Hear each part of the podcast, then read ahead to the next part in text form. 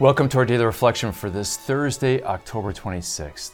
And today in the Gospel, Jesus says that He came on earth to set the earth on fire. On fire with what kind of fire? The fire of the love of God. That is that fire He wants us to have. And of course, that's the fire it's going to take to do what Paul recommends for us in his letter to the Romans. And now we're in Romans chapter 6, a little deeper, verse 19 through 23. And here, Paul is saying again, he's just hammering home this point that if we sin, we are going to be slaves of sin. Whereas if we do deeds of righteousness, then we're obeying God, and then we're God's slaves, which is the best thing. He's the best master who gives us true freedom.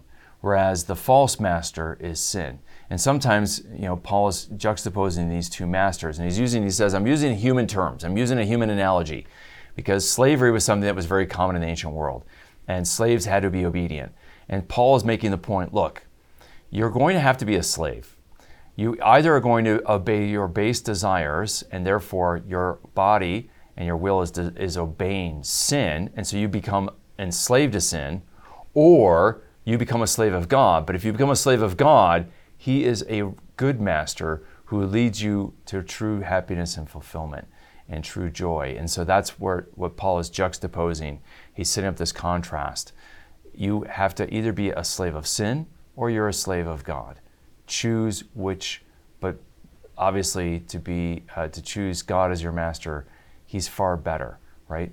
And it's really something for us to reflect on. Look, we think sometimes that if we could just do what we want, we'll be fulfilled, and we're truly turning our love in on ourselves. But that love is destructive uh, in the end because by obeying our base passions and desires, we actually lose our own freedom. Uh, and so you can see this with people who get addicted to, you know, well, what the whole moral life teaches us of vices. Vices are bad habits, evil, whether it is gluttony or lust.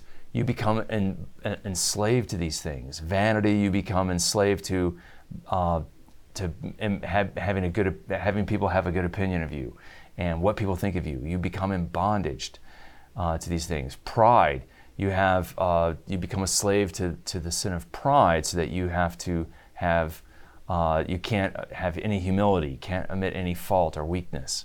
These things are bondage, and God wants to be, us to be free.